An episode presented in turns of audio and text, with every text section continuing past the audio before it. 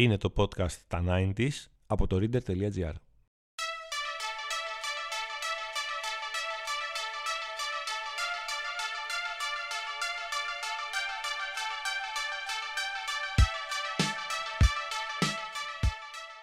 Καλησπέρα, καλησπέρα. Είμαι ο Γιάννης Δημητρέλος, είναι το podcast τα 90s. Απέναντί μου είναι η σκηνοθέτρια των νέων μεγάλων μας επιτυχιών, ε, Δώρα Δημητρίου. Και μας ακούτε στο Spotify, στα Google και στα Apple Podcast φανατικά. Σας ευχαριστώ πάρα πολύ που μας ακούτε τόσο μα τόσο φανατικά. Θα μπορείτε και λίγο περισσότερο βέβαια. Εντάξει, ο χρόνος θα δείξει. Ε, έχω να σας πω ότι πρέπει να βιαστείτε λίγο γιατί τα επεισόδια της πρώτης σεζόν αυτού του podcast τελειώνουν σιγά σιγά και δεν ξέρω αν θα υπάρξει δεύτερη σεζόν. Θα το αφήσουμε λίγο στην τύχη, θα το αφήσουμε λίγο στη, στη μοίρα και γενικότερα θα το αφήσουμε φλού, ναι. Οπότε σας παρακαλώ, βασικά δεν σας παρακαλώ καθόλου, βιαστείτε διότι τα podcast, ε, τα επεισόδια του podcast τα 90s τελειώνουν σιγά σιγά.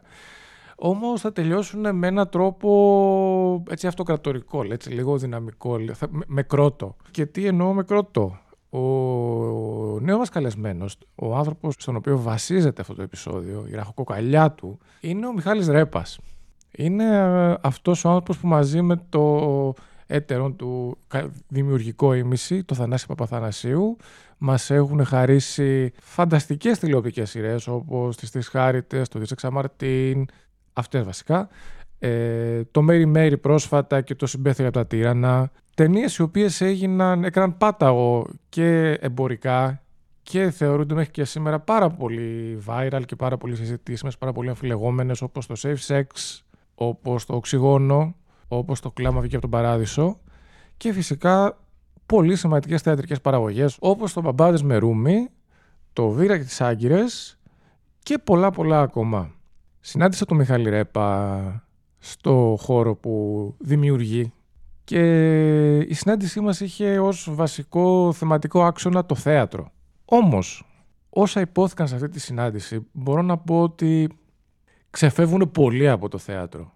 Ε, ο, ο Μιχάλης Ρέπας είναι ένας δημιουργικός άνθρωπος που δεν μπορείς να του βάλεις έτσι, φραγμούς και κουτάκια στο, σε μια συζήτηση, οπότε αυτό που θα ακούσετε είναι πέρα από όρια. Είναι μια πολύ όμορφη και δυνατή κουβέντα για την οποία χαίρομαι πάρα πολύ. Χωρίς πολλά πολλά, χωρίς ε, άλλη εισαγωγή, ας δούμε, μάλλον ας ακούσουμε τι υπόθηκε σε αυτή τη συζήτηση.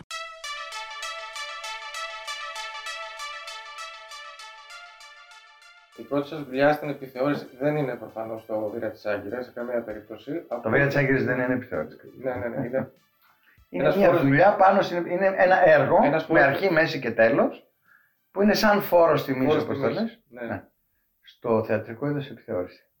Ε, από ό,τι πρόσεξα, η πρώτη σας δουλειά στην επιθεώρηση ήταν μετά το κανάλι της Βαγγελίτσας. Δεν λάθος. Ο Θανάσης και εγώ γνωριστήκαμε μέσω της Άννας Βαγενά. Η Άννα Βαγενά είναι η νονά και κουμπάρα του ζεύγους. Ε, μας ε, γνώρισε μεταξύ μας, είπε εσείς οι δύο θα γράψετε. Mm. Της γράψαμε ένα σόλο που έλειπε από μια παράστασή της, της ΣΑΡ. Α, το πάμε στο σπίτι του Θανάση και σε ένα απόγευμα το γράφουμε, το παρουσιάζουμε, της καλά ρε της Άννας. Ναι. Λέει θέλω και ένα ντουετάκι έτσι και έτσι. Πάμε το άλλο απόγευμα στο σπίτι του Θανάση, γράφουμε και το δεύτερο, πολύ. Και από εκεί κατάλαβα ότι έχουμε πολύ κοινή γλώσσα. Καταλάβαμε δηλαδή και εγώ και ο Θανάσης, καταλάβαμε ότι έχουμε μια πολύ κοινή γλώσσα. Και έτσι στην Άννα Βαγενά οφείλουμε τη γνωριμία μας και τη συνεργασία μας και σε γενικές γραμμές ε, ε, εμείς τότε, πώς να το πω, πρωτοβγαίναμε στη δουλειά την εποχή που μεσουρανούσε η λεγόμενη νέα επιθεώρηση, την οποία φυσικά εγγενίασε το Ελεύθερο Θέατρο, στο Άλσος Παγκρατίου. Ε, ξέρουμε ποια είναι τα κορυφαία στελέχη αυτής της ιστορίας. Ε, και τότε ήταν που μεσουρανούσε η, η ελεύθερη σκηνή και ταυτόχρονα ε, εκεί την εποχή πια ήταν ναι και η εποχή που μεσουρανούσε και τον ντουέτο Ξανθούλης Λαζόπουλος. Αυτά. Ε, και λογικά ακολουθήσαμε κι εμείς να γράφουμε επιθεωρησιακά νούμερα όπως ήταν στη μόδα της εποχής. Η, η αλλαγή πορείας μας έγινε επειδή ήμασταν και φτωχά παιδιά έδωσα μια συνέντευξη κάπου και έλεγα ότι εγώ ήθελα να πω ότι ό,τι έχω κάνει το έχω πληρωθεί. Θέλω να πω είμαι επαγγελματία, ζω από αυτή τη δουλειά και εννοώ να πληρώνομαι έστω και λίγο. Άλλες φορές έχω βγάλει αρκετά χρήματα, άλλες φορές έχω βγάλει πολύ λίγα χρήματα. Αλλά δεν θα μπορούσα ποτέ να κάνω κάτι χωρίς καθόλου χρήματα. Και βγάλανε επικεφαλίδα όλα τα κάνω για τα χρήματα και λες, όταν λέει όλα, τι, τι εννοείς ρε φίλε, όλα. Δεν θα μπορούσα να κάνω και ένα περίεργο εμπόριο, ας πούμε. Όλα. Τι όλα. Όλα, τι όλα. Δηλαδή, Δηλαδή, ναι, ναι, ναι, με, με τους δημοσιογράφους δεν βγάζεις ποτέ άκρη. Δυστυχώς, δυστυχώς, δυστυχώς, δυστυχώς. Είναι ένα είδος ανθρώπων που δεν μπορείς να είσαι ποτέ σίγουρος ότι έτσι θα γίνει το πράγμα και όχι αλλιώς. Ήταν και της χάρη κάτι που το συλλάβατε πολύ. Πίστευα, ε, πίστευα πάντοτε και πιστεύω, ε, πώς να το πω, ότι το, το χρήμα είναι ένα μέτρο και μέτρο το, του τι συμβαίνει με το έργο σου όταν έχει ε, παραχθεί και ένα μέτρο πίεσης για να παράξεις έργο. Γιατί φυσικά έχεις ανάγκη τα χρήματα. Ο Θανάσης και εγώ ήμασταν δυο άνεργα παιδιά. Θέλαμε να δουλέψουμε πάνω σκάτω με ασχημάτιστη την ιδέα τι θέλουμε να κάνουμε και γράψαμε τις τρεις χάριτες και έτσι ξαφνικά από τα ευθερησιακά νούμερα περάσαμε σε μικρά θεατρικά εργάκια της μισής ώρα ε, που είχαν σαν θέμα την καθημερινότητα τριών ε, γυναικών που ζουν... Που ζουν μαζί τους, Ναι, ναι, κάτω ναι, από το ναι. ίδιο σπίτι. ναι, ναι. Αυτό. Γράψου, παιδί μου, σε μια νεολαία κόμματος να ξεδίνεις. Μπορείς να γραφτείς στην νεολαία του συνασπισμού. Τι πιο σικ. Δεν σ' αρέσει ο συνασπισμός. Έχουμε και σε πιο σκληρό πυρηνικό. Πήγαινε με την Παπαρίχ. Και στο Πασόκ ακόμα, που μπορεί αύριο να γίνεις και νομάρχης. Αλλά πάντα μέσα στο σύστημα και στα πλαίσια του νόμου. Διότι μόνο έτσι πολεμιέται ο καπιταλισμός από τα μέσα. Εμείς έτσι τον πολεμάμε. Πολεμάτε εσείς τον καπιταλισμό; Βεβαίως. Πώς; Από τα μέσα.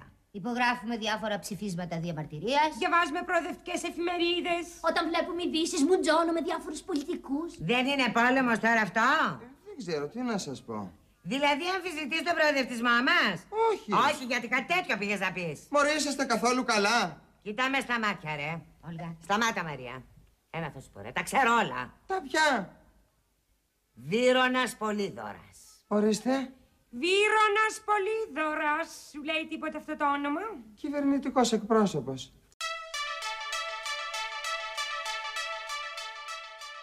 Και έτσι περάσαμε από την επιθεώρηση στη δραματουργία. Αλλά μια απλή και, πώς να το πω, ε, μια δραματουργία με απλές γραμμές, απλές υποθεσούλες, έτσι. Και μετά σιγά σιγά περάσαμε σε πιο σύνθετα πράγματα. Θεωρώ ότι το, το σύριαλ της Εξαμαρτίν είναι πολύ πιο σύνθετο από τις χάριτες. Χωρίς αυτό να σημαίνει ότι η μεγάλη μου αγάπη και τον, πώς να το πω, ε, το σύριαλ που με έκανε ό,τι είμαι δεν είναι οι χάριτες, αλλά το Δύση Ξαμαρτίν θεωρώ ότι ήταν πιο περίπλοκο. Ε, και στη Πολύ διαγραφή. προβοκατό έργο για την εποχή του και τώρα ίσως θα ήταν. ε, Ναι, δεν το ξέρω αυτό. ναι. Δεν, ε, ο Θανάσης και εγώ νομίζω, νομίζω η φιλοδοξία μας δεν είναι να προβοκάρουμε την κοινωνία. Δεν μας αρέσει να προβοκάρουμε κανέναν. Μας αρέσει να κάνουμε focus σε αυτά που είναι κοινά ανάμεσα στους ανθρώπους. Αυτά που έχουν κοινά μεταξύ τους οι άνθρωποι Όπως η αγάπη. είναι πο- πολλά περισσότερα από αυτά που τους χωρίζουν. Δηλαδή το ότι α, είμαστε ε, ε, ε, θηλαστικά τα οποία γνωρίζουν ότι θα πεθάνουν κάποια μέρα, αυτό μας κάνει πολύ περισσότερο ομοίους από ότι διαφορετικούς. Ε, Τώρα οι καινούργιοι άνθρωποι θέλουν να εστιάζουν πολύ στη διαφορετικότητα. Ε, Δεν τα, δεν τα καταλαβαίνω αυτά. Εμείς πάντοτε προσπαθούσαμε να δημιουργήσουμε όχι αρνητικό σκάνδαλο, θετικό σκάνδαλο με τη δουλειά μας. Προσπαθούσαμε αυτό που αυτή τη στιγμή και οι περισσότεροι από εσάς τους δημοσιογράφους το θεωρείτε όνειδος, εμάς αυτό είναι η μεγαλύτερη μας φιλοδοξία, το να δημιουργήσουμε κοινούς τόπους. Θεωρώ ότι το να είσαι Έλληνας δεν σημαίνει χρήστης της ελληνικής γλώσσας, γιατί μπορεί να κάνεις και χρήση και της γαλλικής και της ρωσικής και της Βεβαίως. αγγλικής βέβαια πάνω από όλα. Το σε κάνει Άγγλο. Άγγλο σε κάνουν άλλα πράγματα. Ε, Έλληνα σε κάνουν χίλια δύο πράγματα, εκτός βέβαια από τη βάση όλων αυτών που είναι η γλώσσα, σε κάνουν και πολλά άλλα πράγματα που έχουν να κάνουν, πώς να το πω, από το μελομακάρονο μέχρι τα βοτσαλάκια, τα, τα καβουράκια του Βασίλη Τσιτσάνη και της ευτυχίας Παπαγιανοπούλου, ε, μέχρι ε, ε, τις παραστάσεις από τη Βυζαντινή γεωγραφία, μέχρι... σε κάνουν πάρα πολλά πράγματα Έλληνα. Ε, ο Θανάσης και εγώ πάντα φιλοδοξούσαμε να φτιάξουμε πράγματα τα οποία θα αποτελέσουν κοινούς τόπους. Σήμερα εσείς οι δημοσιογράφοι κυριότερα τι, το, το λέτε αυτό ε, με απόλυτο υποτιμητικό τρόπο, δηλαδή ε, λέτε κοινοτοπία, αυτό είναι κοινοτοπία. Ε, θεωρώ ότι το να φτιάξεις ένα κοινό τόπο για να κατοικουν πολλοί άνθρωποι μαζί, εγώ το θεωρώ το μεγαλύτερο κατόρθωμα, τη μεγαλύτερη φιλοδοξία μου και ε, τρελαίνομαι, ε, α, αγαπώ τους καλλιτέχνες που κατάφεραν στη ζωή τους. Δηλαδή το ότι ο Μίκης Θοδωράκης έχει διατυπώσει ταραμ, ταραμ, έχει μείνει στο DNA αυτό κανονικά. Αυτό είναι ελληνικό DNA. Λοιπόν, όλα τα άλλα τα θεωρώ μπουρδες. Αυτός είναι καλλιτέχνης. Ο Μίκης Θεοδωράκης. Ακόμα και μόνο το Ζορμπάνα είχε γράψει, θα ήταν ο Μίκης Θεοδωράκης. Ακόμα και τα εορταστικά του της Εξαμάρτιν ήταν και αυτά σαν, σαν μικρά θεατρικά. Mm. Μάλλον μεγάλα ναι, έπρεπε. Μεγάλα, ήταν λίγο μεγαλούτσικα γιατί έπρεπε να χωρέσουν και τα αγαπημένα μας τραγούδια. Είμαστε δύο παιδιά που γεννηθήκαμε το 59, συνεπώς η δεκαετία του 60 είναι, πώς να το πω, είναι όλη η ηχό της παιδικής μας ηλικίας, με όλες τις παραμορφώσεις βέβαια που μπορεί να έχει η μνήμη που φυσικά ωρεοποιεί εκείνη την παραδεισένια εποχή που ο καθένας είναι μικρό παιδάκι και μετά το δεύτερο εορταστικό ήταν δεκαετία του 70 που εκεί είναι τα πρώτα χρόνια της εφηβείας, οι πρώτες, ε, πώς να το πω, ε, τα πρώτα μεγάλα ερωτηματικά. Ε, είναι, πώς να το πω, μουσικά περιβάλλοντα που για το Θανάση και εμένα είναι καθαρή αυτοβιογραφία. Είναι σαν να ξεφλουδίζεις τον ίδιο σου τον εαυτό. Και σαν να κοιτάς ένα οικογενειακό άλμπου. Και την ίδια εποχή με το Βίζεξα Μαρτίν, βγάλει τον Υπουργό από την πρίζα και Παπάρες και βάλεις τον Όχι. Αργότερα. Όταν τέλειωσε η θητεία μας στη τηλεόραση, η θητεία μας στη τηλεόραση κράτησε 7 χρόνια. Τρία οι χάρητε, μία ανάπαυλα και τρία το Δίσε Ξαμαρτίν. Γιάννη, ξέρεις τι σου χρειάζεται σένα; Χρειάζεται να αλλάξεις κάτι πάνω σου για να την κάνεις να σε δει με πιο φρέσκο μάτι. Α πούμε, να αλλάξεις look. Πώς δηλαδή; Ρε παιδί μου, παρά είσαι τυποποιημένος κι εσύ, μπορείς να προσθέσεις μια πιο νεανική νότα στην εμφάνισή σου. Σκέφτεσαι τι ωραία εντύπωση θα κάνεις στην Άννα, αν σε δει ξαφνικά με μαλλί μακρύ, σαν του Βανδόρου. Βρε, αν είναι να περιμένω να μακρύνει το μαλλί μέχρι εδώ για να δω άσπρη μέρα, βράσει όριζε. Σωστά, εσύ επήγεσαι κιόλας. Ε, τότε άλλαξε κάτι στον τεσιμό σου. Δεν μπορώ, ρε παιδάκι μου. Εκφωνητής ειδήσεων είμαι. Σωστά, δεν μπορείς να αλλάξεις το ρούχο. Ε, άλλαξε το εσόρκο. Μπορείς να πάρεις από εκείνα τα καινούργια σόρκο, τα σεξι, σαν το Αποστολόπουλο που τονίζουν εδώ την ευρύτερη περιοχή και την επαυξάνουν κιόλας. Βρε, ας φτάσουμε μέχρι το εσόρκο, γιατί άμα φτάσεις μέχρι εκεί και σκελέ αναφοράς δεν πειράζει, το πετάς και σηκάζει. Εδώ που τα λέμε δεν έχει κι άδικο. Δεν είναι στο look το πρόβλημα και να αλλάξω το πολύ πολύ να με δει η Άννα και να πει μπράβο. Το ζήτημα είναι πώς θα την ανάψω. Το βρήκα. Γιατί δεν δοκιμάζεις εκείνο το καινούριο γαλλικό άρωμα στο αστεράκι που το φοράνε οι άντρες και αναστατώνουν τις γυναίκες; Πρέαντε από εκεί, πιστεύεις αυτές τις βλακίες που λένε οι διαφημίσεις; Αλλά αφού σου λέει άμα βάλεις το άρωμα στο αστεράκι και πλησιάσεις γυναίκα στο μισό μέτρο, πάρ την κάτω τη γυναίκα. Ψοφάει. Όχι ρε παιδί μου, ανάβει. Ανάβει. Ανάβει και κορώνει.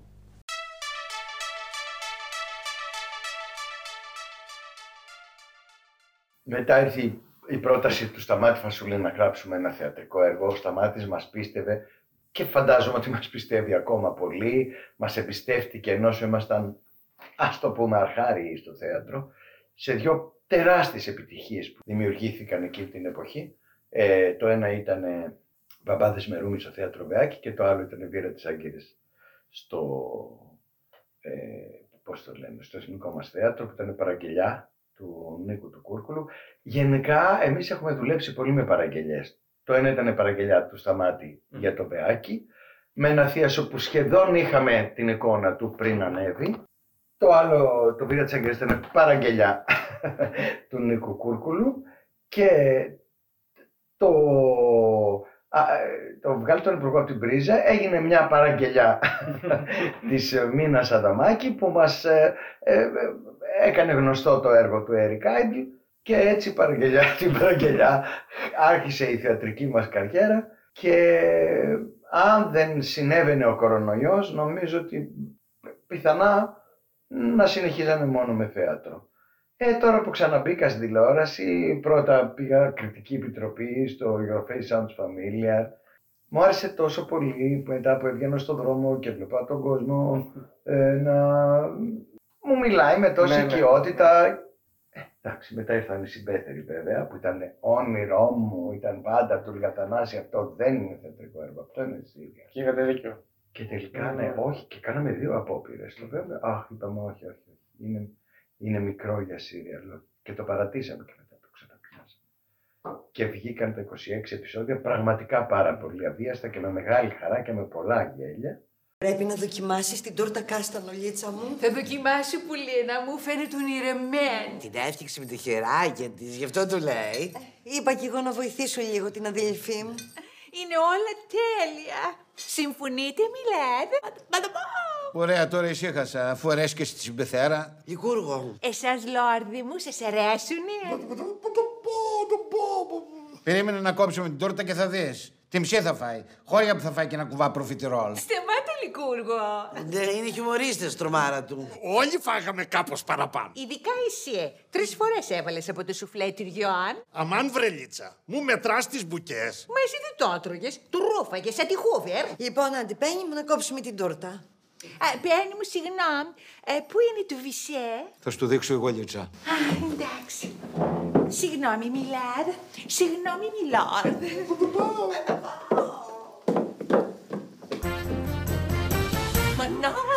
Μανάβς, μανάβς, μανάβς, μανάβς. Εμένα να δεις πως μανάβεις. Που δεν μπορώ να σ' αγγίξω μπροστά στους άλλους. Που δεν μπορώ να σου πω αυτά που θέλω; Τι θες να μου πεις, τι, ε, τι, ε, πες τα μου τώρα μαζεμένα. Αγαπούλα μου, Αχ, μωρό μου, ναι, κοριτσάκι μου. ναι. Α, Σιγά, σιγά, λοιπόν, σιγά, σιγά, σιγά, θα μας ακούσουν, ε. Δεν με νοιάζει να μας ακούσουν. Δεν μπορώ πια να κρυβόμαστε σαν τα γρήμια.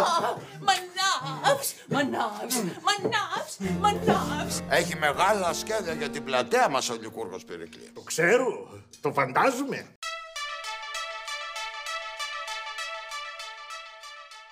Μετά στο καπάκι συνεχίσαμε, ακάθεκτη, παλιόγερη. λοιπόν, και κάναμε το μέρι-μέρι. Αυτό δεν είχε, δηλαδή ακροματικότητες είχε σχετικά καλές. Αυτό που δεν είχε ήταν διείσδυση στον κόσμο. Δεν ξέρω για ποιο λόγο δεν είχε διείσδυση. Ίσως θέλει για αυτό το χρόνο του. Για να βρει το... Δεν μπορώ να το ξέρω. Ποτέ δεν Κάνει ξέρεις. Κάθε δουλειά έχει το δικό της αστέρι. Και εγώ θεωρώ ότι η επιτυχία είναι ένα θέμα timing. Δηλαδή να έρθει ε, το σωστό προϊόν τη στιγμή ακριβώς που το έχει ανάγκη ο κόσμος. Μπορεί ο κόσμος εκείνη τη στιγμή να μην είχε ανάγκη κάτι άλλο. Δεν, δεν μπορείς ποτέ να το ξέρεις. Δεν είδα τίποτα. Κι αν σου δώσω 500 ευρώ. Δεν τον είδα. 700. Δεν τον είδα. 1000. Δεν τον είδα. Είσαι χειρότερη και από την τζάλα Δελαφράγκα. Υπήρξε σκύλα, μάνα, και χάρη ευθυμή σου πω. Η μαμά μου έχει αλλάξει. Γιατί πρέπει να βρει άντρα η Μέρη; Δεν πρέπει. Μη σώσεις και βρεις. Τα έχεις με το μπακάλι και παίρνεις τζάμπα τις κονσέρβες. Τα έχεις με το μανάβι και παίρνεις τζάμπα τα φρούτα. Και με το χασάπι και παίρνεις τζάμπα τα παϊδάκια. Το συμπλήρωνα το καλάθι της νοικοκυράς με τον υδρότα μου.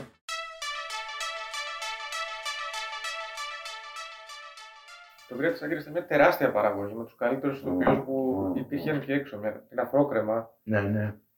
Πόσο δύσκολο Εθνικό ήταν. θέατρο. Πόσο δύσκολο ήταν από ένα τηλεοπτικό στούντιο ή από μια επιθεώρηση να μπαίνετε σε κάτι τέτοιο τόσο ογκώδες; Γιάννη, θα σου φανεί πάρα πολύ. Ε, περιμένω να πω ότι δεν μας δυσκόλεψε. Το ακούω. δεν, δεν, δεν δυσκολευτήκαμε. Νομίζω ότι όταν αγαπάς κάτι, και ας πούμε, λέει, πώς δεν έριξες να μάλακα αυτή την κόμενα; Δεν έκανα κάτι, ας πούμε, θα σου πει ο άλλος. Απλά έγινε. Έγινε. Ναι. Γιατί όταν κάτι το θέλεις πάρα πολύ, σε δυσκολίες, για, να σου πω, γιατί είναι εύκολο να γράψεις για πέντε ανθρώπους, έξι, πώς είναι το μπαμπάδες Μερούμι; Είναι εύκολο να γράφεις μικρά θεατρικά εργάκια για τέσσερις γυναίκες και έναν αδερφό εκεί πέρα που έπαιζε και εγώ τσόντα εκεί πέρα. Είναι εύκολο να Και γράφεις ενενήντα- κάθε εβδομάδα. Και 90 επεισόδια, δηλαδή. Άκουσε να σου πω. Εγώ πιο δύσκολο πράγμα από την τηλεόραση δεν έχω. Περίμενε, καλέ, μισό λεπτό. Τι να περιμένω, καλέ. Ροή, όση ώρα ψινόντουσαν οι μπαμπάδες, το ξανασκέφτηκα το πράγμα. Και? Άμα τους δώσουμε θα τους φάει. Ε, από το να φάει τη μισή περιουσία, καλύτερα να φάει τους μπαμπάδες. Ναι, να με τους φάει. Έλα βρε τζενάκι μου, ένα ολόκληρο βράδυ το συζητούσαμε και τα αποφασίσαμε. Δεν τα αποφασίσαμε. Ναι, αλλά τώρα εγώ δεν μπορώ. Έχω τύψεις. Μη! Μην το σκέφτεσαι. Μη. Όχι, δεν μπορώ, θα είναι χειρότερα. Γιατί θα είμαι προετοίμαστη όταν θα τη βρούμε. Δεν μπορώ να το κάνω. Δεν είναι τόσο τρομερό. Όλους μια μέρα θα μας βρούνε τέζα. Ναι, αλλά εμείς αυτό το τέζα της Βέσκας της το Είναι επισπεύδουμε. καλά μωρέ τώρα, δεν λέτε στο επισπεύδουμε, αλλά πόσο. Πού το ξέρεις ότι της είναι γραμμένο να πεθάνει αύριο, ασχέτως μπαμπάδων. Τι λες, μπορεί να είναι το πεπρωμένο της. Εκεί που θα βγει αύριο από το σπίτι της έρθει ένα τούβλο στο κεφάλι. Άσε με μωρέ. Όχι, θα την πατήσει ένα ντάτσου. Να τη σκοτώσει η αλβανική μαφία. Δεν είναι Αλβανή, Βουλγάρα είναι. Η βουλγαρική μαφία. Δεν υπάρχει βουλγαρική μαφία.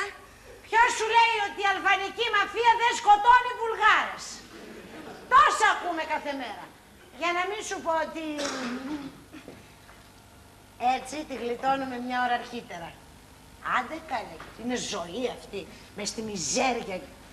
Πω πω, τι λες τώρα, Το δεν, σκέφτηκες; δεν, όχι δεν είναι ζωή. Τυραννιέται.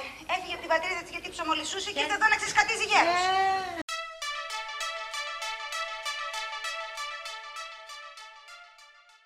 Κάτσε κάνει τηλεόραση και μετά πες, φιλαράκι, τι είναι τηλεοπτικό και τι είναι θεατρικό και βλακίες. Λες και δεν γράφονται βλακίες για το θέατρο. Έλα, Λες και δεν γράφονται τεράστιες μπουρδες για το σίνεμα. Απόψε θα μιλήσουν οι πρωταγωνιστές της ζωής. Μάκη, Ορίστε. άνοιξέ μας την καρδιά σου, αγόρι μου, και πες μας πώς κύλησε στο βούρκο του πληρωμένου έρωτα; Εγώ βασικά ήμουνα στα ΤΕΗ και είχα δεσμό με μια κοπέλα που την αγαπούσα, αλλά δεν είχαμε λεφτά. Προσέξτε αυτή τη λεπτομέρεια. Το χρήμα. Ε, βέβαια. Η φτώχεια είναι η αιτία. Για συνέχισε, Μάκη. Μια μέρα που περίμενα την κοπέλα μου στη στάση, με πλησίασε ένας ευκατάστατος κύριος και με κάλεσε στο διαμέρισμά του για ένα ποτό. Και εσύ πήγες; Ε, βέβαια. Γιατί ήταν αθώος. Ε, ναι, πήγα. Μπαίνω μέσα στο διαμέρισμα και είναι αυτός με ένα μπουρνούζι. Ο Μάκης μπήκε ανυποψίαστος. Ένα ποτό με κάλεσε να πιω. Για ένα ποτό πήγε ο άνθρωπος. Φανταστείτε τι σοκ πέρασε το παιδί. Ε, και μου έκανε διάφορες άσχημε χειρονομίες. Δηλαδή; Μου την πέταξε έξω και. Ε, Φανταστείτε ανομαλία ο κύριος. και καταλαβαίνετε. Δηλαδή, τι άλλο έγινε μεταξύ σας, Μάκη; Να πω για τσιμπούκια και τέτοια. Στοπ! Όχι τόσο μαύρε, αγόρι μου. Θέλουμε όλες τις λεπτομέρειες, αλλά όχι με αυτές τις λέξεις. Να τα πεις ρε αγόρι μου, αλλά με καλολογικά στοιχεία. Δηλαδή πώς; Ε, να. Δεν θα πεις γαμίση, θα πεις ακατανόμαστη πράξη. Παραφύση να σέλγεν είναι από τον κόλο. Σοδομισμός. Τι είναι αυτό; Βρε πες το εσύ κι ας το τι είναι τώρα. Α, έπρεπε να φέρετε ένα πιο έμπειρο. Αυτός δεν τζινάβει καθόλου. Συγγνώμη, το.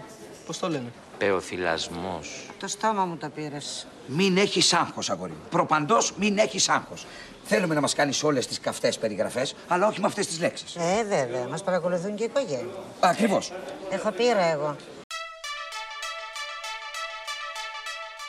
Γιατί ο Βασουλής ήτανε, ήθελε να μας έχει εκεί πέρα κάθε μέρα σε καθημερινά στην πρόβα. Το όσκαγα εγώ, του λέγε του Θανάση, πού είναι ο άλλος; του λέει ο Θανάσης κάτι δικαιολογίες χαζέ.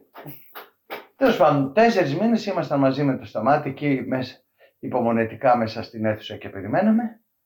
Αφού στο τέλος υπήρχε ένα κλίμα ότι τι θα ανέβουμε κιόλας. Δηλαδή, στο τέλος, ξέρεις, όταν κάτι αρχίσει και χρονίζει, χρονίζει, χρονίζει, λέει, Α, θα μπει και Θα γίνει κόσμος. κιόλας. Ναι, εμείς το ξέρεις.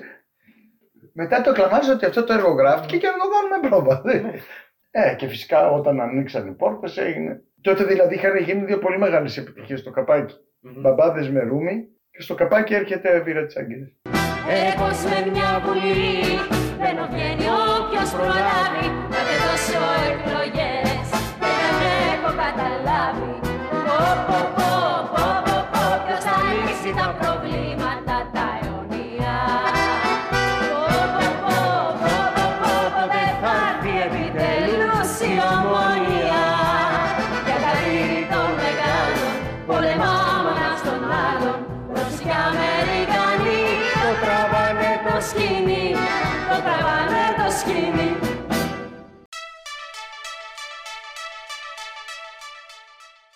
Γιατί είναι και φαρμακερή σε F6.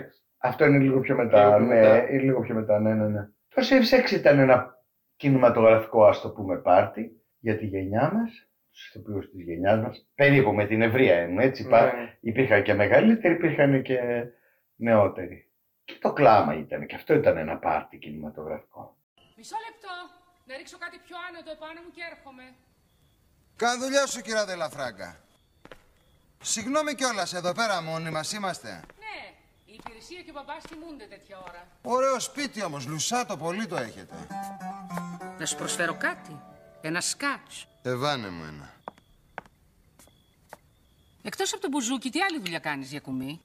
Ε, στα μπετά, στα τούβλα, στον τόρνο, στο καλούπομα. Γι' αυτό έχεις τόσο λαξεμένο κορμί. Μερσή, κυρία Δελαφράγκα. Όχι, κυρία Δελαφράγκα. Τζέλα.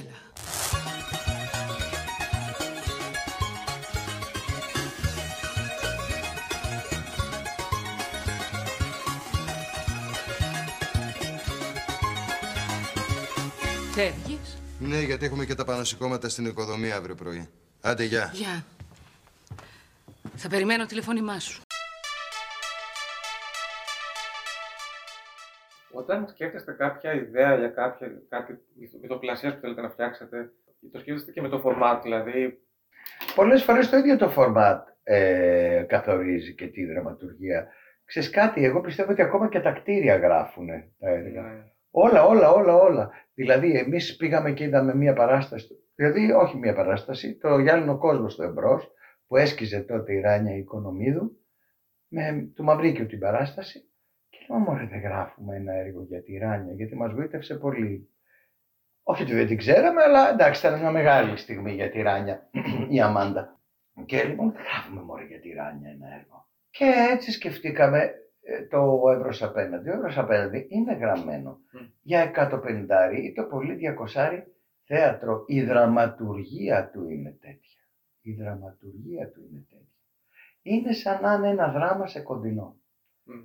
Ενώ, ε, πώς να το πω, η, η κο- η κομμωδία το θέλει το Ιταλικό θέατρο, θέλει την υπερυψωμένη σκηνή, θέλει αυτή την απόσταση και ε, κατά έναν τρόπο και την εξουσία του, του ηθοποιού που είναι υπερυψωμένος σε φωτισμένο σημείο έχοντας απέναντί του μια παθητική αίθουσα που περιμένει την αντίδρασή της. Ε, η- η- ακόμα και η χωροταξία ή και το μέγεθος ενός θεάτρου. Δηλαδή δεν θεωρώ ότι ο αρχαίος λόγος, ο αρχαίος θεατρικός λόγος είναι ασχέτως κτηρίου. Μεγαλώνοντας άρχισα να καταλαβαίνω ότι και τα θέατρα και η τεχνολογία του θεάτρου, ακόμα και αυτό, είναι κομμάτι συμβολέας τέλος πάντων στη δραματουργία ενός έργου. Είναι σαν να ρωτώ πρόσωπο. Ε, σαν ένα κομμάτι του συγγραφέα, σαν ένας επιπλέον συγγραφέας που θέτει όρους. Γιατί θέτει όρους για το δράμα. Ε, φυσικά ένα έργο σαν ένα θέατρο σαν της Επιδαύρου ή το θέατρο του Διονύσου ή των Δελφών, αυτά τα θέατρα τα αρχαία που γνωρίζουμε όλοι, τα αμφιθέατρα αυτά, φυσικά και είναι λογοκεντρικά. Δεν και πώς αλλιώς. Ενώ ε, όσο προχωράει και ιδιαίτερα η τέχνη του κινηματογράφου και της τηλεοράσης φυσικά και το κοινό ε, ε, εξοικειώνεται και μαθαίνει μια, ε, ε, μια φυσικότητα, ας την πούμε έτσι, γιατί η κάμερα πηγαίνει πάρα πολύ κοντά στον άνθρωπο. Ε, θέλουμε όλο και πιο πολύ να ακούμε τις φυσικές ποιότητες της φωνής. Οπότε πολύ συχνά, τώρα πλέον και σε πρόζες, δηλαδή εμένα αυτή τη στιγμή οι δυο στις τρεις κομμωδίες που παίζονται έχουν μικρόφωνα, έχουν χιλόφωνα. Και μου φαίνεται πάρα πολύ ωραίο αυτό. Το να μπορώ με το χιλόφωνο να έχω όλη την γάμα της ανθρώπινης έκφρασης από το ψήθυρο μέχρι την κραυγή χωρίς ε, ε, πώς να το πω χωρίς τα χιλόφωνα έχεις από, ε, από κάποια δεσιμπέλ και πάνω Ναι. γιατί από κάποια δεσιμπέλ και κάτω δεν σε ακούει ο θεατής, είναι πολύ απλό. Ναι, ναι. Ε, και δεν είμαι καθόλου από αυτούς που έχουν τα ταμπού αυτά περί της επιδαύρου, το να τα... Μα στην επίδαυρο μικρόφωνο, α, έγκλημα σου λέω. Πού είναι καλό το έγκλημα; δηλαδή εννοείται όταν δεν υπήρχε τεχνολογία, ε, το ανθρώπινο τραγούδισμα είχε άλλη εντελώς τοποθέτηση. Είτε το, το λαϊκό τραγούδισμα, ας πούμε, του δημοτικού μας τραγουδίου για παράδειγμα, είτε ξέρω εγώ το οπερατικό ή το, η οπερατική τοποθέτηση ακριβώς έπρεπε να ενεργοποιήσει τα ανθρώπινα ηχεία για να μπορέσει να καλύψει μια τεράστια ορχήστρα που είχε στο τραμπουκέτο ο τραγουδιστής, δηλαδή έπρεπε να έχει κάτι να κάνει. Αυτή τη στιγμή βλέπεις ότι η αισθητική του να τραγουδάει ένας άνθρωπος πάει όλο και πιο κοντά στη φυσική φωνή από τη στιγμή που βρέθηκαν τα μικρόφωνα και τα μικρόφωνα γίνονται όλο και πιο προχωρημένα, όλο και πιο ευαίσθητα και βέβαια, δεν θα, πώς θα το πω, δεν θα μπορούσε να υπάρχει ο Ντιν Μάρτιν, ας πούμε, με αυτή την υπέροχη βελούδινη άνεση, αν δεν υπήρχαν μικρόφωνα. Η τεχνολογία λοιπόν είναι συμβολέας στην τέχνη. Χωρίς, χωρίς τη- τον ηλεκτρικό ήχο και την ε, ηλεκτρική μετάδοση της φωνής, Ναι. θα ήμασταν ακόμα στην εποχή της οπερέτας. Τόσο πολύ απλά. Πώς γίνεται το πειρά της άκρη του 2023, το, το είδατε φαντάζομαι. Ναι, ναι. Ναι, το είδα. Ε, Χαρά μου φαίνεται ότι μπορεί να ε, χρησιμεύει στην κοινωνία ακόμα ένα έργο που έχουν. Όπως χαρά μου φέρνει βέβαια και η επιτυχία που κάνουν οι μπαμπάδες στο θέατρο Ελίκ και αυτό μετά από 26 χρόνια. Ε, χαίρομαι που ο κόσμος το εκτιμά με τον ίδιο τρόπο. Είδα ξανά σε πολλωστή επανάληψη το Δίσκη Σαμαρτίν αυτές τις Μμμ. μέρες. Ε, δηλαδή το αστείο σας με, το, με την κασέτα του Σαράγεβο που μπερδεύεται με τον. ε, Με την Ελένη Με, με εκείνη. την εξομολόγηση του Αντωνόπουλου. Ήταν το πιο ξεκαρδιστικά πράγματα νομίζω που έχω δει στην τηλεόραση. Ε, και Σε ευχαριστώ. ε, αυτό που, που σκεφτόμουν, που θα είχατε, υπάρχει, ένα, υπάρχει μια προβληματική συζήτηση για την κομμωδία στις μέρες μας. Μμμ. Για το αν πρέπει να, να, να γραφτεί αυτό, αν θα προσβάλλει, επειδή μιλάμε για έναν χοντρό, αν θα προσβάλλει τους χοντρούς, επειδή μιλάμε για έναν μαύρο ή έναν Κοίταξε, ομοφυλόφιλο. θεωρώ ότι ε, το να... Ε, δηλαδή, θα σου πω, ε, έχει γίνει μια παρεξήγηση, θα σου πω μια- ε, κάτι που έγινε και πολύ πριν το political correct, πολύ πριν. Κάποιοι, επειδή πάντα θα υπάρχουν άνθρωποι με όχι καλές προθέσεις απέναντί σου, ξαφνικά όταν έγινε η κομμωδία μας ε, το κλάμα βγήκε από τον παράδεισο, βγήκαν κάποιοι και λέγανε, στην τηλεόραση μάλιστα, ε, προσβάλλουν τους τυφλούς από την Παπαθανασίου και Ρέπα. Και λες, παιδιά, εμείς κάναμε μια ταινία που παροδεί, που σατυρίζει τις με, μεθόδους του μελοδράματος. Εμείς σατυρίζουμε τον τρόπο που εκμεταλλεύτηκε ο λαϊκισμός την παρουσία της της τυφλότητας. Όχι φυσικά εννοείται την ίδια την τυφλότητα. Πιστεύω λοιπόν ότι όταν γράφεται ένα αστείο ή λέγεται ένα αστείο από σκηνής που σκοπό έχει να γελάσει κανείς εις βάρος του χοντρού ή του ομοφιλόφιλου ε, ή του ε, δεν ξέρω εγώ ποιου άλλου, του νέγρου ή οτιδήποτε. Ε, αυτό ε, μου φαινότανε και συνεχίζει να μου φαίνεται κακόγουστο και να σου πω τη μαύρη μου, μαύρη μου την αλήθεια, πολύ πριν εφευρεθεί το political correct, εμένα τα αστεία με τις ξανθιές, εκτός από κάποια που είναι τόσο εξωφρενικά αστεία που γελάω και με αυτά. Γενικά όμως τα αστεία με τις ξανθές δεν μου αρέσαν. Δεν μου άρεσε. Ούτε τα αστεία με τους πόντιους μου αρέσαν. Από μέσα μου αντιδρούσα. Κάτι δεν μ' άρεσε σε όλο αυτό. Δηλαδή δεν θεωρώ ότι όποια Εκεί χρησιμοποιεί ήθελα να καταλήξω και εγώ. Ότι... χρώμο σαμπουάν, Ναι. ας πούμε, ε, είναι και ηλίθια κατά ανάγκη. Φυσικά υπάρχουν ηλίθιες, γιατί δεν υπάρχουν καστανές ηλίθιες. Εννοείται. Όπως υπάρχουν και έξυπνες. Δεν- ποτέ δεν μου άρεσαν αυτά. Και ποτέ δεν με δυσκόλεψε. Βεβαίως, όταν γίνονται ακρότητες όπως αυτή που περιέγραψα, ότι η Παπαθανασίου και Ρέπας κοροϊδεύουν την τυφλότητα, λες ρε φίλε, τι να σου πω, ας πούμε. Από εκεί και πέρα, τι να σου πω. Όταν έχεις τόσο λίγο μυαλό, ε, τι να σου κάνω κι εγώ. Δεν, δεν, δεν μπορώ. Δηλαδή, δεν πολεμιέται, δεν πολεμιέται αυτό, αλλά αυτό υπήρχε και θα υπάρχει πάντα. Αυτό των ανθρώπων που τα παίρνουν κάποια πράγματα κυριολεκτικά, έτσι, οπότε οποιαδήποτε αναφορά τη θεωρούν προσωπική. Υπάρχει κάποιος έργο που θεωρείτε ότι είναι ας πούμε υποτιμημένο, ότι δεν πήρε την αναγνώριση που του άξιζε; Το μέρι μέρι μέρι. Ναι, ξεκάθαρα, ναι. Νομίζω ναι, ότι το μέρι μέρι μέρι ήταν μια πάρα πολύ... Ε, ε, μάλιστα είχα διαβάσει, σε, λέει, ο Παπαθανασίου και ρέπασε πολύ, ας το πούμε, ε, βαρετή στιγμή τους, ξέρω εγώ, πώς να το πω, Ναι. καθόλου, χωρίς καθόλου όρεξη. Ε, ξαναβάλτε να δείτε το Δύση Ξαμαρτίν. Ε, όχι. Κάντε επανάληψη στο Δύση Ξαμαρτίν. Εγώ θεωρώ, είμαι πάρα πολύ περήφανος για το Μέρι Μέρι Μέρι. Ε, είμαι πολύ περήφανος για το επίπεδο του γούστου αυτής της σειράς και για τον τρόπο που πλησιάζει τη σύγχρονη Ελληνίδα με τον τρόπο βέβαια της κομεντή, όχι με τις, εξω, με τις εξωφρενικότητες του- των συμπέθερων. Πιστεύω ότι προσπαθήσαμε να πλησιάσουμε και πιστεύω ότι σε κάποιες σκηνές το καταφέραμε πάρα πολύ να πλησιάσουμε τον παράδεισο και την κόλαση του να είσαι γυναίκα που μένει μαζί με έναν άντρα.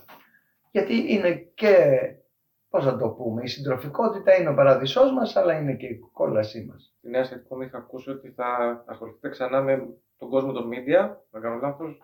Ναι, ναι, της τηλεοράσεως. Την τηλεόραση. Και ευτυχώς δεν είναι ένας sequel στο Δύση Ξαμαρτίν, όπως πολλοί θέλουν αυτή την εποχή. Κάτι να θυμίζει κάτι παλιότερο, θέλουν κάτι να είναι Ο συνέχεια. Θανάσης και εγώ πραγματικά, ε, δηλαδή τόσο το Βήρα της Άγκυρες, όσο και το Παπάδες Μερούμι, αρνιόμαστε να το δώσουμε. Χρόνια. Κάτι σαν να μας έλεγε, όχι μην το κάνεις. Δεν... Ρε γαμώ, το έχουμε γεράσει, γιατί αφού μπορούμε ακόμα να γράφουμε, ας πούμε. Γιατί να δώσουμε ένα παλιό έργο. Γιατί να ανεβάσουμε κάτι παλιό. παλιό. Τέλος πάντων, ε, από τη μία, όταν πια μου μου το είπε αυτό η Βίκη με τον Χρήστο, ε, στο θέατρο Αλίκη, λες για το Θεό δηλαδή, και με το θίασο που δημιουργήθηκε, λες ε, πόσο πιο ε, ιδανική κατάσταση ε, ε, να βρεις ρε φίλε, αν είναι, και έτσι το πήραμε το ρίσκο να το ξανανεβάσουμε και δόξα τω Θεώ, δεν διαψευστήκαμε καθόλου. Πάλι καλά. Γιατί δεν ξέρεις ποτέ. Στο ίδιο ποτάμι δεν μπαίνεις πάντα δύο φορές. Μάλλον ποτέ δεν μπαίνεις δύο φορές. Θεωρώ ότι ίσως δεν είναι το ίδιο ποτάμι. Δηλαδή, ε, είναι, πώς να το πω, ένα ξανανέβασμα είναι ένα ξανανέβασμα. Είναι μια εξ αρχής δημιουργία. Και το Βίρα της Άγκερες βέβαια, βέβαια, αφού μας το ζήτησε το Κρατικό Θέατρο Βορείου Ελλάδος, είπαμε ε, για το Θεό, τι και εδώ θα πούμε όχι. Και είπαμε ναι. Γενικά τις φοβόμαστε τις επαναλήψεις του έργου μας και πολύ περισσότερο το να ξανακάνουμε ένα έργο. Τελευταία μου ερώτηση. Ε, πριν, πριν σας συναντήσω, είχα μιλήσει με έναν συνάδελφό σας και γνωστό μου, ο οποίος μου έλεγε ότι γιατί θα μιλήσεις με τον Ρέπα και τον Παπαθανασίου για το θέατρο και την ηθοπλασία, γιατί δεν μιλάς με ανθρώπους που είναι πιο... Αυτός ήταν πολιτικοποιημένος στο κουκουέ και μου έλεγε που είναι δικοί μας, δικά μας παιδιά στρατευμένοι, γιατί μιλάς με κόσμος που έχει ξεπουληθεί και τέτοια πράγματα και ε, ε, εμπορικούς ας πούμε. Ε, η γενιά σας έχει, υπήρχαν άνθρωποι που με το που μπήκατε σε ένα πιο εμπορικό χώρο σας έκοψαν την καλημέρα ενδεχομένως; Κοίταξε να δεις, ο Θανάσης και εγώ δεν φιλοδοξήσαμε ποτέ κάτι άλλο από το να παίξουμε στο κέντρο. Θεωρούμε ότι η ιστορία γράφεται στο κέντρο της πόλης. Φιλοδοξήσαμε να είμαστε στο κέντρο του κόσμου του θεάματος στη χώρα μας, αυτός που είναι, αυτή η βιοτεχνιούλα που είναι, ε, εκεί αφού έτυχε να γεννηθούμε Έλληνες, αυτή ήταν η φιλοδοξία μας. Ποτέ δεν, δηλαδή δεν πήγαμε από την περιφέρεια προς το κέντρο, ούτως ώστε κάποιοι άνθρωποι της περιφέρειας να μας κόψουν την καλημέρα. Εμείς μπήκαμε κατευθείαν, δηλαδή στις κεντρικές πόρτες. Δηλαδή, πρώτο βάπτισμα του πυρός και δεύτερο, του Δύση Ξαματίν, στην τηλεόραση, στο Μέγκα. Δηλαδή, πιο κεντρικά δεν είναι. Πού να πηγαίνανε. Το βάπτισμα του πυρός στο θέατρο ε, έγινε, ας το πούμε, στο θέατρο Βεάκη και μετά στο Εθνικό Θέατρο πόσο πιο κεντρικά.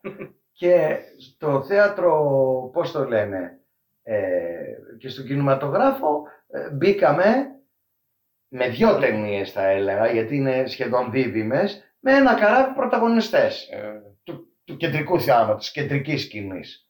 Πόσο πιο κεντρικά. δηλαδή, δεν, δεν ήμασταν ποτέ σε κάποιο είδους περιφέρεια, ούτως ώστε να είμαστε ορκισμένοι σε κάτι άλλο και να κάναμε κάτι άλλο. Και επιπλέον εγώ θεωρώ ότι αυτή είναι η δουλειά του καλλιτέχνη. Καλλιτέχνης γίνεσαι για να είσαι κάπου στο περιθώριο σχολιάζοντας την κοινωνία από μια οπτική γωνία α ή β. Εγώ θεωρώ ότι ο καλλιτέχνης είναι, πώς να το πω, είναι σαν ένα medium. Όταν έχεις χάσει ένα βραχιόλι, πού πας. Ψάχνεις, ψάχνεις, ψάχνεις, στο τέλος πας στο medium και λες και σου λέει είναι το έχεις ξεχάσει το τάδε σερτάρι. Αυτό κάνει ο καλλιτέχνης. Θυμίζει χαμένα βραχιόλια στην κοινωνία. Πολύ ωραία. Δεν έχει ε, και δόξα τω Θεώ, υπάρχουν πάντα, όσο είμαστε άνθρωποι, υπάρχουν πάντοτε χαμένα βραχιόλια. Ο καλλιτέχνης δεν κάνει μια δουλειά, ε, πώς να το πω, ο ίδιος είναι ένα τίποτα. Το medium το ίδιο είναι ένα τίποτα. Δεν έχει σημασία τι είναι το medium. Το ζήτημα είναι πόσο σωστά θα σε προσανατολίσει για να βρεις Έτσι, το ένα δικό σου πηξίδα. χαμένο αντικείμενο.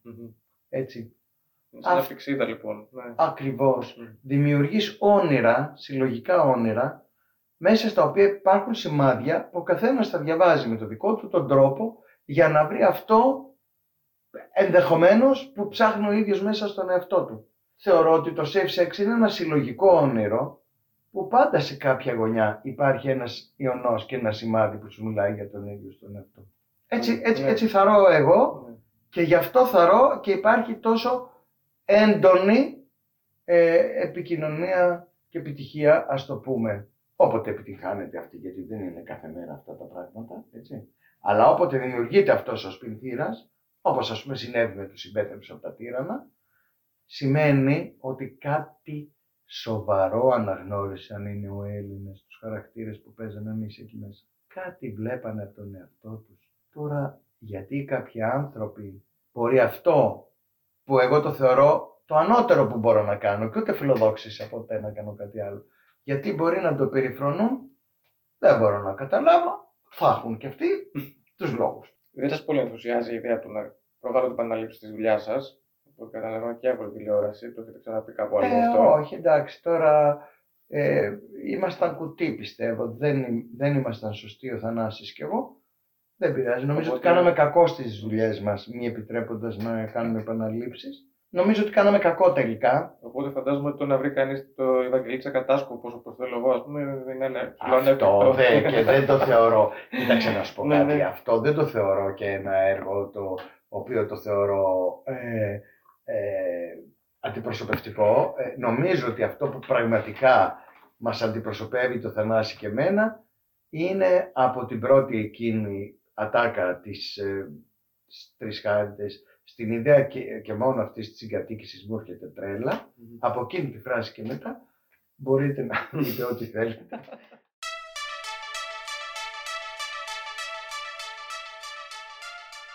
Αυτός ήταν ο Μιχάλης Δρέπας, ε, άκοπος, αφιλτράριστος, ε, μη λογοκριμένος, στο podcast τα 90s. Ήταν μεγάλη μου χαρά που τον ε, φιλοξένησα σε- και μου χάρισε αυτή την πάρα πολύ όμορφη κουβέντα. Θα ήθελα και πάλι να σας προτρέψω να μας ακούτε στο Spotify, στα Google και στα Apple Podcast και να είστε κοντά μας διότι το season finale θα είναι εκρηκτικό και δυναμικό και ε, προσπαθώ να βρω άλλα επίθετα αλλά έχω στερέψει. Ε, σας ευχαριστώ πάρα πολύ. Τα λέμε στο επόμενο.